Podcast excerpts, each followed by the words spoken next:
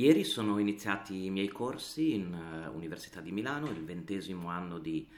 di, didattica dell'informatica giuridica e ho iniziato con una classe molto molto interessante, è una classe che si chiama Smart Cities, Intelligenza Artificiale e Digital Transformation Law ed è una, una classe correlata a un LLM che abbiamo in lingua inglese, soprattutto per studenti stranieri, eh, sullo sviluppo sostenibile. E quindi avevo questa classe eh, molto, molto, vivace di mh, studenti anche provenienti un po' da tutte le parti del mondo e abbiamo preso l'occasione come prima lezione per fare un po' un quadro del digitale e dei rapporti tra il digitale e,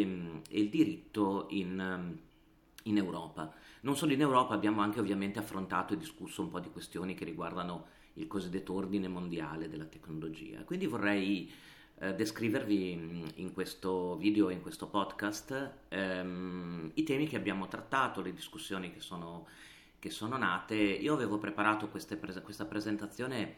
eh, fatta soprattutto di dati, eh, dati e statistiche che erano mh, mm, più o meno del luglio-agosto di quest'anno, anche perché eh, sapete che dopo il periodo di Covid e dopo la pandemia è molto difficile trovare dei dati e commentare dei dati di questi ultimi due anni che sono stati un po' traumatici non solo per il mercato ma per tutti, anche, anche un po' per le statistiche. E abbiamo cercato di capire e di descrivere com'è il mondo tecnologico che ci circonda, perché il giurista deve essere sempre in grado di avere una visione del mondo tecnologico molto molto precisa, perché poi la regolamentazione è,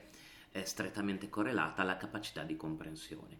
Abbiamo iniziato parlando un po' della digital agenda dell'Unione Europea, perché mh, voi probabilmente sapete che l'Unione Europea da tempo si occupa di eh, identificare quello che sarà il mercato digitale del futuro. Il digitale è visto come un fattore di competitività importantissimo e quindi l'Europa da tantissimi anni è attenta eh, per eh, riuscire a diventare un'attrice importante nel mondo dell'evoluzione tecnologica. Però eh, chi si occupa di questi temi da, da tanti anni ha visto che l'Unione Europea è andata avanti con marce differenti e con momenti di, di, spinta maggiore e momenti di spinta minore. Noi, secondo me, siamo in questo periodo, negli ultimi cinque anni, c'è una grandissima attività, c'è un fermento incredibile, soprattutto normativo, di proposte di regolamento, di attività normativa. Eh, abbiamo individuato insieme ai, alle ragazze e ai ragazzi in, in aula eh, mh, praticamente quattro momenti di trasformazione dell'Unione Europea che sono correlati a anni eh, molto significativi dal punto di vista tecnologico. Abbiamo individuato una prima fascia molto ampia tra il 2000 e il 2020, cioè oggi. Perché il 2000? Abbiamo individuato il 2000 come l'anno nel quale, gli anni nei quali l'Europa seriamente si comincia a interrogare sull'importanza di un'economia digitale e del commercio elettronico, soprattutto perché allora si, si, sperava nel commercio elettronico come volano dell'economia europea. E quindi nel 2000, vi ricorderete, cominciano le normative specifiche sul commercio elettronico, ma anche si comincia ad impostare la responsabilità dei provider e i principi di responsabilità dei provider che rimarranno poi fino al 2020, fino a, a questi anni. E l'idea allora, io me li ricordo quegli anni perché stavo facendo il mio dottorato di ricerca um, all'Università di Bologna, mi ricordo che andai a diversi convegni anche in Europa e il clima era proprio quello di una massima libertà, cioè l'idea era che per far partire l'economia dell'Unione Europea, l'economia digitale dell'Unione Europea, eh, l'idea era che fosse necessario lasciare le piattaforme, i provider che allora stavano nascendo e che erano molto più semplici allora di, delle piattaforme, dei provider di cui parleremo oggi, lasciare la massima libertà e quindi prevedere delle ipotesi di responsabilità soltanto in caso di segnalazioni qualificate o di un vero e proprio concorso nella diffusione di contenuti illeciti. Quindi diciamo che gli anni dal 2000 a oggi eh, è, è importante andare un po' indietro perché serve analizzare quegli anni per capire il quadro che ci troviamo di fronte a oggi. Poi abbiamo individuato una seconda fascia di, di, età, posso dire, dal 2010 più o meno al 2020, gli ultimi dieci anni. Perché gli ultimi dieci anni? Vi ricorderete che un paio d'anni fa, mi sembra, eh, è stato celebrato il compleanno dell'iPhone. L'iPhone ha compiuto dieci anni. Allora, l'iPhone, è vero che prima dell'iPhone c'erano altri telefoni cellulari, vi ricorderete l'epoca del BlackBerry, Motorola, però l'iPhone è visto come quel dispositivo che ha cambiato radicalmente il rapporto tra la persona e le tecnologie, perché non solo era ed è un telefono cellulare, ma ha completamente cambiato eh, la connettività e la connessione delle persone. Improvvisamente le persone si sono trovate in tasca la possibilità di svolgere tutte le attività che prima si facevano con un computer, quasi tutte le attività che prima si facevano con un computer. Quindi il 2010 è anche per l'Unione Europea l'anno nel quale si comin- comincia a migrare la tecnologia dai computer in tasca delle persone o nella vita quotidiana e quello come potete immaginare comporta una necessità di norme e di, mm, e di, e di riforma normativa molto molto importante. Eh, ecco che da, è proprio nel 2010, tra il 2010 e il 2015, vedremo che in Europa si comincia ad avvertire l'esigenza di riformare la digital agenda, quindi di disciplinare le piattaforme, di disciplinare la presenza delle grandi multinazionali eh, nordamericane in Europa, di disciplinare la telefonia, eh, l'interoperabilità dei numeri telefonici, ma anche gli spazi social e gli spazi digitali. Poi abbiamo individuato un'altra fascia sempre seguendo un po' i lavori dell'Unione Europea, che va dal 2020, da oggi, 2020-2021, al 2030. Abbiamo trovato diversi documenti dell'Unione Europea che eh, disegnano una strada, una piccola agenda breve che va da oggi ai prossimi dieci anni, che dovrebbe essere, la, viene vista un po' come eh, la fascia di età della maturità della trasformazione digitale. E l'intelligenza artificiale, nell'idea dell'Unione Europea, dovrebbe fare da traino a questa trasformazione. Noi l'abbiamo definita questa fascia come eh, quella post-Covid, post-pandemia della trasformazione digitale in senso lato. E poi abbiamo trovato una quarta fascia di età che va dal 2020 al 2050 che sul lungo periodo è vista come la, mm, la fascia di maturità completa dell'Unione Europea. E qui si parla di eh, internet super veloce, di computer eh, quantistici, eh, di super tecnologie. Ecco, eh, tutta la storia del digitale dell'Unione Europea eh, opera in queste quattro fasce. Gli esordi dal 2000 ad oggi, con l'approccio tipico dell'Unione Europea eh, estremamente libertario. Dal 2010 al 2020 comincia ad arrivare l'iPhone, tutte le persone anche per strada cominciano ad essere connesse e si pone un primo problema di, di agenda. 2020-2030 è il momento mh, di, più, di maggior fermento oggi. Chi, ho detto ai miei studenti che insomma iniziano oggi a occuparsi di questi temi che non potevano cominciare a occuparsi di questi argomenti in un momento migliore dal punto di vista storico per l'Unione Europea perché abbiamo sul tavolo almeno 10 tra le 10 e le 15 proposte tra proposte di regolamento, direttive, ehm, revisioni di direttive che proprio nei prossimi mesi e nei prossimi anni saranno discusse. E poi c'è la necessità di guardare un attimo avanti, di guardare tra il 2020 e il 2050 e mh, uno sguardo così in avanti mh, nell'ambito tecnologico è molto complesso, ma soprattutto richiede anche delle, delle nozioni di geopolitica, delle nozioni di equilibri internazionali anche diplomatici. Non è un caso che nell'agenda dell'Unione Europea ci sia anche una voce sulla diplomazia digitale, cioè l'idea di comunque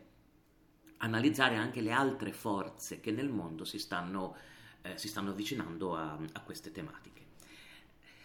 Siamo andati a recuperare poi in questo lavoro che abbiamo fatto insieme in aula la mm, definizione di digital single market perché oggi si parla tanto di digital single market. L'idea del digital single market non è un'idea, un'idea nuovissima, è stata formalizzata nel 2015 dall'Unione Europea, però in realtà se ne parlava già anche da prima. È un'idea molto semplice da comprendere, cioè l'idea che ehm, la Commissione Europea e comunque i vertici dell'Unione Europea abbiano un'intenzione seria di trasformare il mercato unico, così come era nato dal punto di vista politico ed economico nell'Unione Europea, in un mercato unico digitale, cioè l'idea che ehm, si passi da 28 mercati digitali originali e non, e non coordinati tra di loro dai vari stati a un unico mercato digitale, digital single market. Eh, Quest'idea viene formalizzata nel 2015, in particolare il 6 maggio del 2015 l'Unione Europea adotta ufficialmente la strategia del digital single market, immediatamente questa esigenza viene inserita eh, tra le 10 priorità politiche dell'Unione Europea.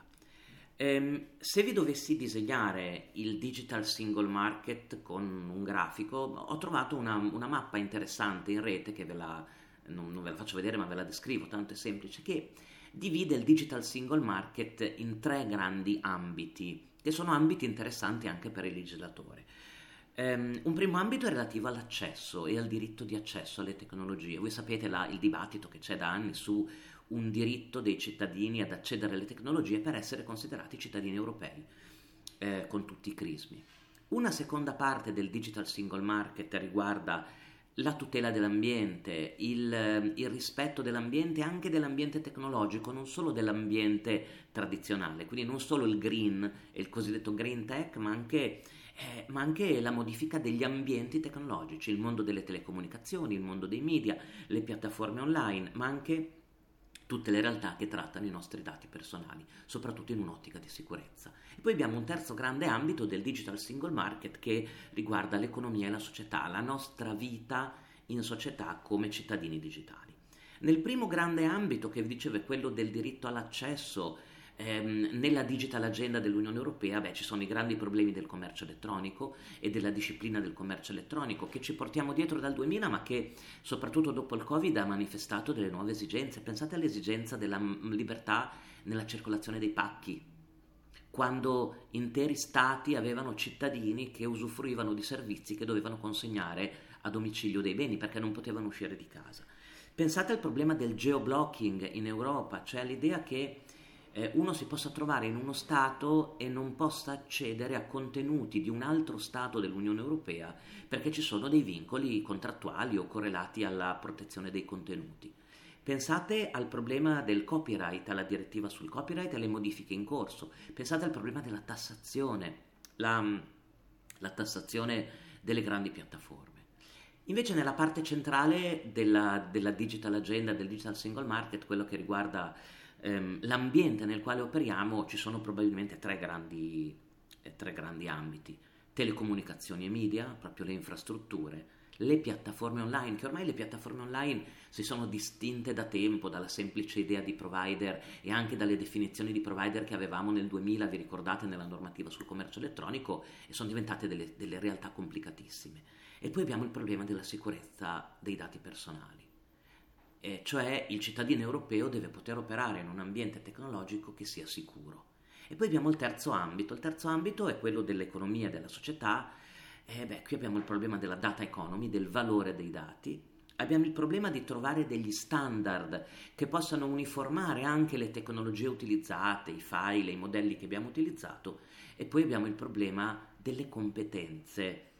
eh, delle competenze di tutte le persone che si trovano a dover operare oggi in un mercato digitale, c'è, grande, c'è, un grande deficit di competenze, come sapete, di competenze tecnologiche. Ecco perché anche tutte le previsioni sul lavoro del futuro che fa l'Unione Europea, sui posti di lavoro ci, di cui ci sarà bisogno nei prossimi anni, sono tutti correlati, come sapete, alle tecnologie.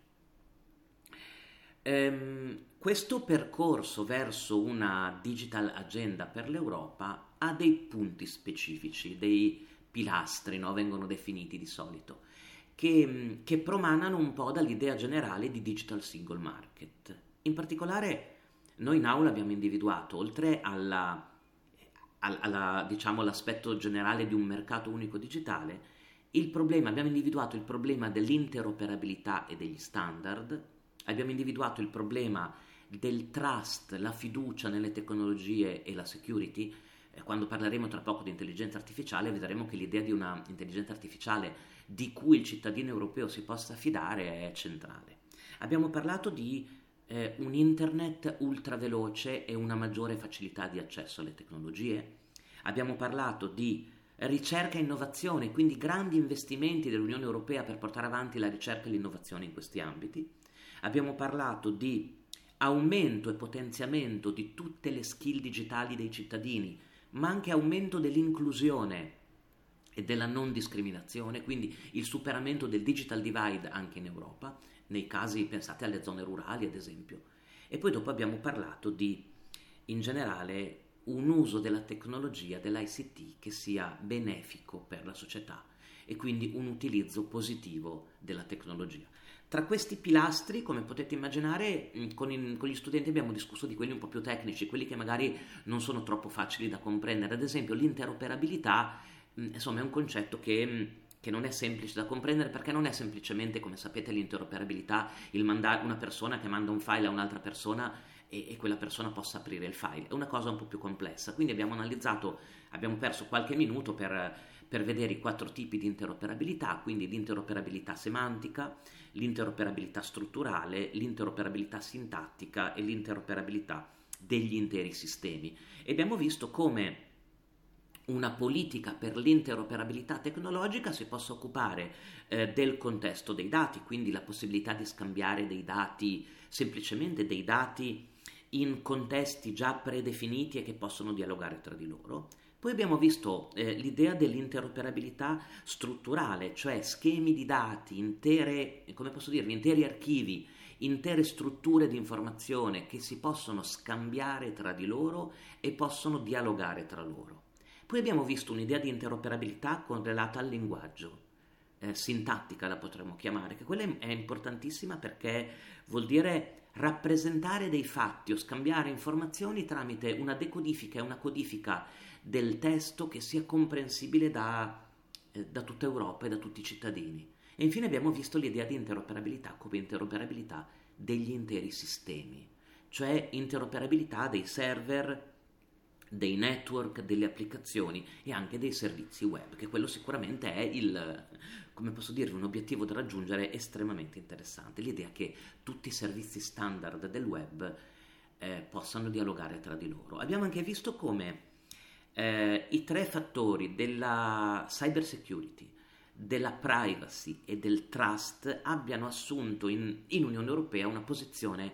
che ha molti lati sovrapposti, no? Come se fossero tre cerchi che hanno una buona parte che si sovrappone in un triangolo tra loro. Eh, e quindi l'Unione Europea si è occupata sicuramente di cyber security, le vulnerabilità, l'accountability, il controllo dell'accesso, l'obbligo di auditing, sapete, esterno, la disponibilità del dato, ma congiuntamente si è occupata di privacy, privacy intesa non solo come data protection nella tradizione dell'Unione Europea, ma anche proprio come riservatezza e come protezione dell'intimità quindi e anche come trasparenza nel trattamento dei dati. E poi si è occupata di trust, quest'idea che l'interoperabilità tra questi sistemi e la possibilità di dialogo possa aumentare anche la fiducia del cittadino, pensate nel caso dell'e-government, del cittadino nei confronti della società digitale.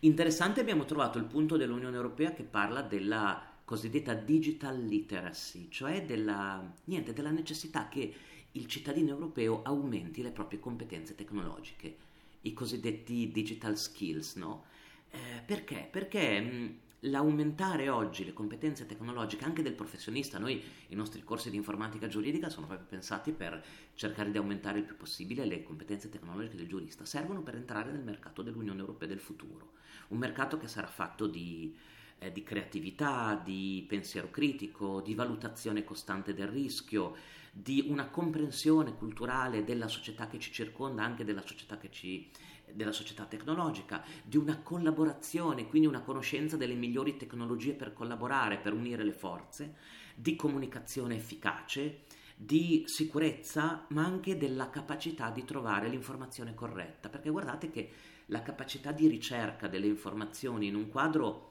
come quello attuale che ha un rumore di fondo di informazioni che è incredibile, è fondamentale. Allora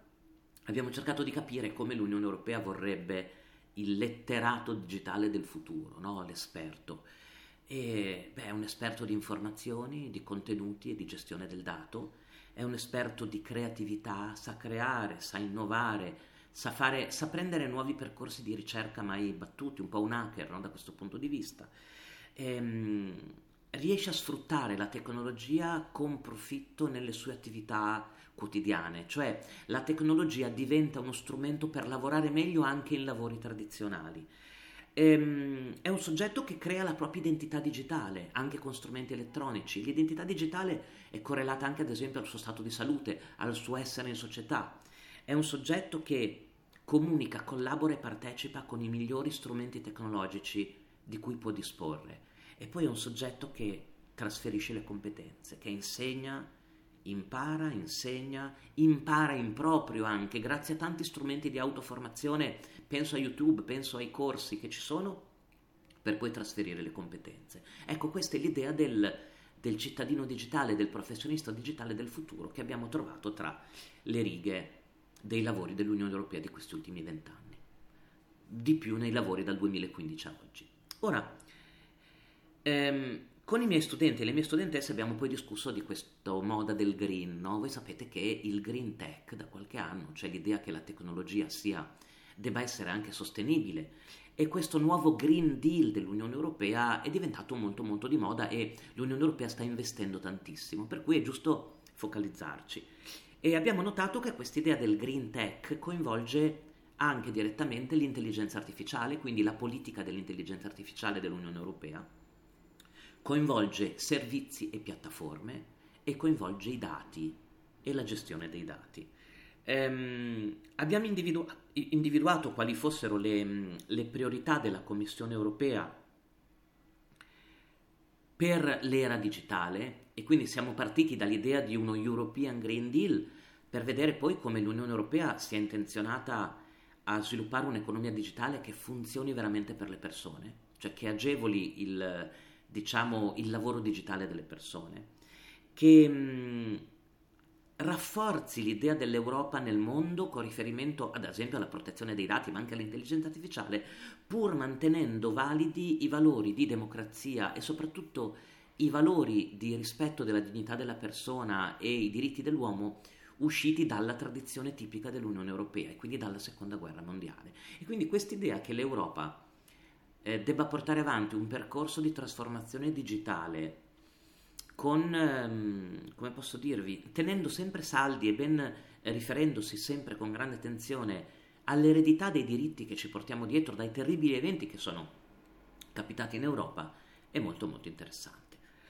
Ehm, ho dato un piccolo compito per casa che vi suggerisco anche a voi nel caso non l'abbiate già fatto. Quando abbiamo parlato di interoperabilità e del futuro della tecnologia in Europa, ehm, ho consigliato di vedere un video di Tim Berners-Lee che trovate su YouTube tranquillamente, dove mh, a un TED, mi sembra, comunque a un evento pubblico, illustra la sua idea degli open data, dei linked open data, dando le stelle, perché mh, abbiamo visto come questa idea di interoperabilità che si presenta come un'interoperabilità giuridica, ma anche un'interoperabilità organizzativa, un'interoperabilità semantica e un'interoperabilità tecnica, eh, debba essere un po' al centro del trattamento e dell'esposizione dei dati in Unione Europea. L'idea dei portali di open data, l'idea di dati che il cittadino possa scoprire e trovare senza problemi, li possa misurare, li possa riutilizzare, li possa delocalizzare, li possa linkare ad altri, che siano accessibili anche a cittadini con grandi difficoltà nel, nell'accesso, scusate se mi ripeto, alle tecnologie diventa, diventa essenziale. E allora ovviamente abbiamo discusso un attimo delle mh, 5 stelle di Tim Berners-Lee con riferimento all'interoperabilità come eh, un po' come TripAdvisor, no? vengono date le stelline a un sito, a un servizio, a seconda dell'interoperabilità, quindi una stella quando semplicemente i dati vengono fatti, resi disponibili sul web con un formato, in qualsiasi formato, eh, due stelle quando i dati vengono resi pubblici sul web in formato strutturato, ad esempio un file di Excel al posto di una scansione di, eh, di un'immagine di una tabella, Te, tre stelle comincia a farsi interessante la cosa. Quando i dati vengono rilasciati in un formato non proprietario e aperto, ad esempio in formato CSV invece di Excel. Questo perché, come potete immaginare, permet- comincia ad aumentare la possibilità di elaborazione di questi dati. Poi, 4 stelle quando vengono usati degli URL per far puntare alle cose ai dati e quindi le persone possono puntare, cioè collegarsi in maniera certa ai nostri dati. 5 stelle quando ci sono i linked open data, cioè questi open data sono collegati, i nostri dati sono collegati ad altri dati per fornire un contesto che aumenta così la ricchezza del dato e quindi genera nuova informazione, anche genera nuovo valore. Ecco, le 5 stelle di, di Tim Berners-Lee quando si parla di open data e di linked open data sono sempre un riferimento. Poi, mh, mm, a metà più o meno della lezione si è aperto ovviamente il dibattito sull'intelligenza artificiale, l'abbiamo fatto molto veloce perché è un tema che tratteremo in altre lezioni, perché eh, insomma ci ha, stupito stupito in positivo questa corsa dell'Unione Europea a una proposta di regolamentazione dell'intelligenza artificiale che, mh, che fosse proprio all'europea quindi basata sul rispetto dei diritti delle persone, sulla fiducia. Quindi l'idea di creare un incubatore, no? un bacino di sviluppo dell'intelligenza artificiale in Europa che sia molto originale, particolare, competitivo e diverso da altri bacini di sviluppo. Abbiamo quindi cercato di comprendere un po' lo stato dell'intelligenza artificiale oggi, quindi l'idea che l'intelligenza artificiale oggi sia applicata ad esempio nell'analisi delle, della grafica, no? della, della visione, delle immagini, sia applicata nell'ambito dello speech, del parlato e del linguaggio. Eh, abbiamo parlato un po' dello sviluppo di sistemi esperti, della robotica e anche del cosiddetto machine learning, che è una parte di intelligenza artificiale particolarmente interessante perché coinvolge, coinvolge anche ovviamente, come sapete, le analisi predittive e il deep learning. Um, abbiamo discusso un po' per cercare di capire, anche se non è facile perché molti progetti, sapete, sono segretati, per cercare di capire a che livello è l'intelligenza artificiale oggi. Voi sapete che l'intelligenza artificiale, parlando molto in generale, si divide in tre grandi ambiti, no? Un'intelligenza artificiale eh, narrow viene, viene, individuata, cioè ehm, basata ad esempio sul machine learning, quella che è un po' la base di Siri, di Alexa, di Cortana, e che già è presente nel nostro ordinamento e, nel, e nella nostra società. Poi abbiamo un secondo tipo di intelligenza artificiale che viene chiamata intelligenza artificiale generale. È l'idea che mh, un computer possa essere intelligente come un essere umano e operare con quelle capacità. E lì eh, non abbiamo ancora degli esempi eh, reali su larga scala e diffusi soprattutto in ambito consumer o utilizzabili dall'utente. Poi abbiamo un terzo tipo di intelligenza artificiale che è la super intelligenza artificiale dove abbiamo eh, una macchina che ha un intelletto che è, mm, come posso dire, superiore addirittura a quello dell'uomo. Ecco, ci siamo un po' concentrati sulla intelligenza artificiale debole o la weak eh, artificial intelligence perché è quella che... Mh, mm, che anche noi concretamente vediamo più utilizzata, basta pensare alle autovetture, basta pensare ai videogiochi, basta pensare anche agli strumenti che noi utilizziamo quotidianamente. Mentre l'intelligenza artificiale forte eh, sono interessanti i progetti di sviluppo, vi dicevo, da qui al 2030 e da qui al 2050. Um, abbiamo poi diviso i quattro ambiti di intelligenza artificiale in machine learning, deep learning, eh, unsupervised learning e supervised learning, che sono quattro tipi di eh, progetti di intelligenza artificiale molto molto interessanti. Il machine learning, quindi la possibilità della macchina di imparare dalla sua esperienza, il deep learning e quindi l'uso ad esempio di reti, di reti neurali per rendere questo processo di, di apprendimento ancora più potente, l'unsupervised learning, cioè ehm, l'idea che non ci sia più necessità di una supervisione dell'essere umano e la macchina proceda tramite algoritmi e tramite dati ehm, che non sono marcati o taggati dall'essere umano ma in piena indipendenza a sviluppare nuova conoscenza, e il supervised learning che è invece la macchina che mm, come si dice, viene allenata dai dati, c'è un percorso di training, soprattutto con dei dati che sono marcati, e, mm, e, la macchina apprende. Vi ho detto che questo corso che facciamo non è un corso prettamente dedicato all'Unione Europea, ma io ho studenti che vengono da tutto il mondo. Allora, sicuramente nel corso del, diciamo, dell'anno accademico ci occuperemo anche non solo dell'Unione Europea, ma anche degli Stati Uniti, della Cina, del Giappone, dell'India e dell'Africa, per cercare di capire lo sviluppo delle tecnologie in questi paesi e la contestuale regolamentazione. A occhio direi che ci divertiremo soprattutto con Cina, Giappone, Stati Uniti e India,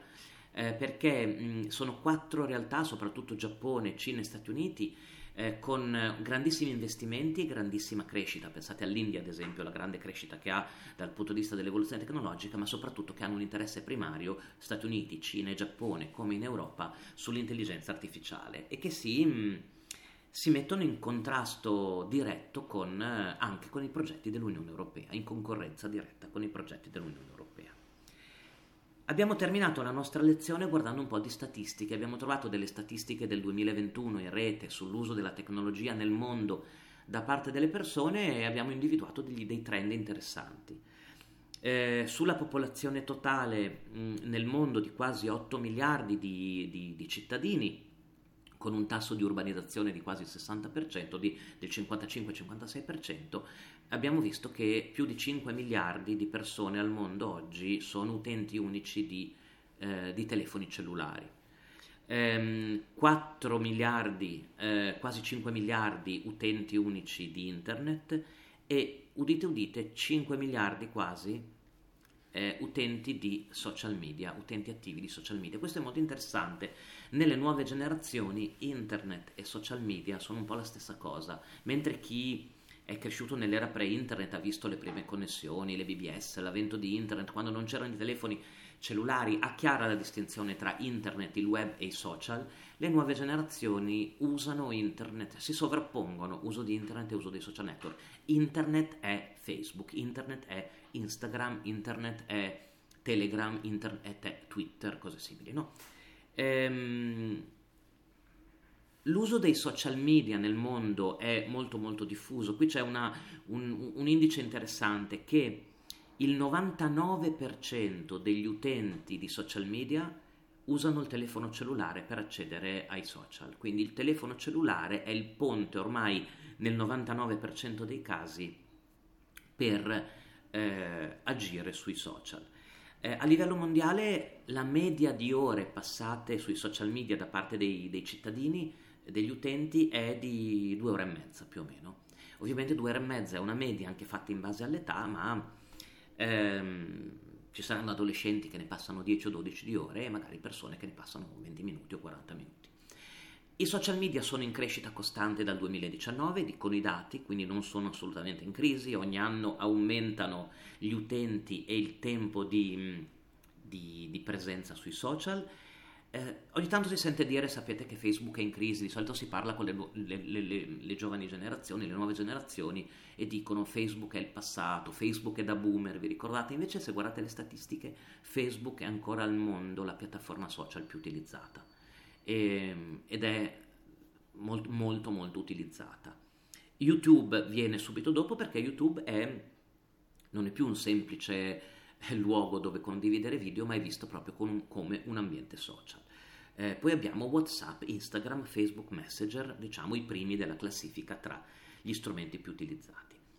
Eh, se guardiamo eh, l'uso di internet nel mondo, notiamo che ci sono alcune nazioni, alcuni paesi la Norvegia, ad esempio, dove il 99% dei cittadini utilizza internet, mentre ci sono altri paesi, ad esempio il Kenya o la Nigeria, dove l'utilizzo di internet, l'accesso a internet, perdonatemi, da parte dei cittadini è tra il 40 e il 50%. Quindi in, occorre fare una, un'analisi molto interessante sulla, sui diritti di accesso e di implementazione di internet perché riguarda proprio la geografia e il modo di vivere delle persone in determinati paesi. Um, I siti web più visitati al mondo, per chiudere un po' questa rassegna di statistiche, come potete immaginare, sono Google e YouTube. Um, abbiamo trovato un inter- una, una, statistica interessante che ci ha un po' fatto discutere sul tema della disinformazione. C'è questa statistica che dite, dice che il 50% delle persone, quasi il 44% delle persone, usa i social network come primaria fonte per le proprie notizie e quindi usa Facebook, YouTube, WhatsApp, Instagram, Twitter, Messenger, Telegram, TikTok, LinkedIn e Snapchat come prim- la prima fonte di informazione, senza sapere magari che l'informazione che arriva al profilo è già ritagliata eh, per quel profilo. E quindi eh, ecco perché l'Unione Europea da tempo cerca di lottare contro i fenomeni di disinformazione, perché ovviamente un riferirsi a delle fonti che non sono delle fonti qualificate e che possono essere drogate in un certo senso dalla profilazione che noi abbiamo subito può causare disinformazione. E abbiamo terminato la lezione parlando un po' del futuro dell'Europa digitale. I piani di investimento dell'Unione Europea sono piani di investimento solidi, molto, molto alti, eh, suddivisi equamente tra l'interoperabilità e la trasformazione digitale, tra il potenziare le skill delle, dei cittadini europei nelle competenze tecnologiche, eh, nella cyber security e nel trust, nell'intelligenza artificiale, una grande fetta, e anche nella high performance computing, nei computer più potenti possibili. Abbiamo dato un'occhiata velocemente, ma perché ne parleremo in, altri, in un'altra lezione, della strategia per l'intelligenza artificiale dell'Unione Europea. Quindi improvvisamente questa proposta di regolamento, di regolamentazione, perdonatemi, che vuole dare un boost all'intelligenza artificiale in Europa e portarla al centro dell'economia digitale dell'Unione Europea. eh, e ciò porterà a un cambiamento socio-economico e sociale ed economico enorme per tutti, ehm, soprattutto per questa volontà dell'Unione Europea di mantenere fermo un approccio etico e giuridico, mm, diciamo, molto molto, eh, molto, molto preciso e molto molto vincolante. Ecco allora che mm, tratteremo durante il corso dell'Artificial Intelligence Act che è in arrivo, eh, parleremo della... Eh, dei requisiti ex ante ed ex post dei sistemi di intelligenza artificiale, parleremo dell'accountability perché sapete che l'idea di accountability è stata presa dal, già, già, introdotta nel regolamento europeo per la protezione dei dati, è stata presa anche per questo progetto di riforma. Ehm, parleremo dei sistemi ad alto rischio e della suddivisione dei sistemi di intelligenza artificiale per grado di rischio, quindi eh, rischio minimo, rischio limitato, alto rischio e rischio non accettabile. Per cui L'Unione Europea, come sapete, sta mm, incasellando tipi di intelligenza artificiale a seconda di che cosa l'intelligenza può fare. Quindi, che ne so, riconoscimento facciale a uso delle forze dell'ordine o, riconosci- o manipolazione, della, del carat- manipolazione del, delle abitudini dell'utente, rischio inaccettabile. Mentre, che ne so, rischio minimo per i filtri anti-spam o altro. E in mezzo ci sono, comunque, sistemi di intelligenza artificiale ehm, comunemente utilizzabili. E infine, dopo passato la, la seconda parte della lezione al mio bravissimo assegnista di ricerca Gabriele Sofia che ha introdotto il tema delle smart cities, infine abbiamo fatto capire come tutte queste tematiche tecnologiche andranno un domani a inserirsi nell'idea di smart city, cioè nell'idea di una città che ha al suo centro eh, la gestione del dato e quindi ogni problema giuridico diventerà incardinato nella vita quotidiana del cittadino. Eh, spero che questa sintesi della mia prima lezione vi, vi, insomma, vi sia utile anche per farvi capire un po' dei temi di cui parliamo in aula e per darvi qualche, mm, eh, qualche spunto di ricerca. Se avrò tempo nelle prossime settimane, ho iniziato i corsi questa settimana, andrò fino a metà dicembre, sono impegnato almeno tre giorni a settimana in università a fare corsi, però eh, come stamattina che avevo un'oretta libera, quando avrò un po' di tempo preparerò volentieri dei podcast e dei video sui temi che noi trattiamo a lezione. Eh, una buona giornata e grazie per chi ascolterà questo podcast o, per, o per chi vedrà anche il video sul mio canale di YouTube. Ciao ciao!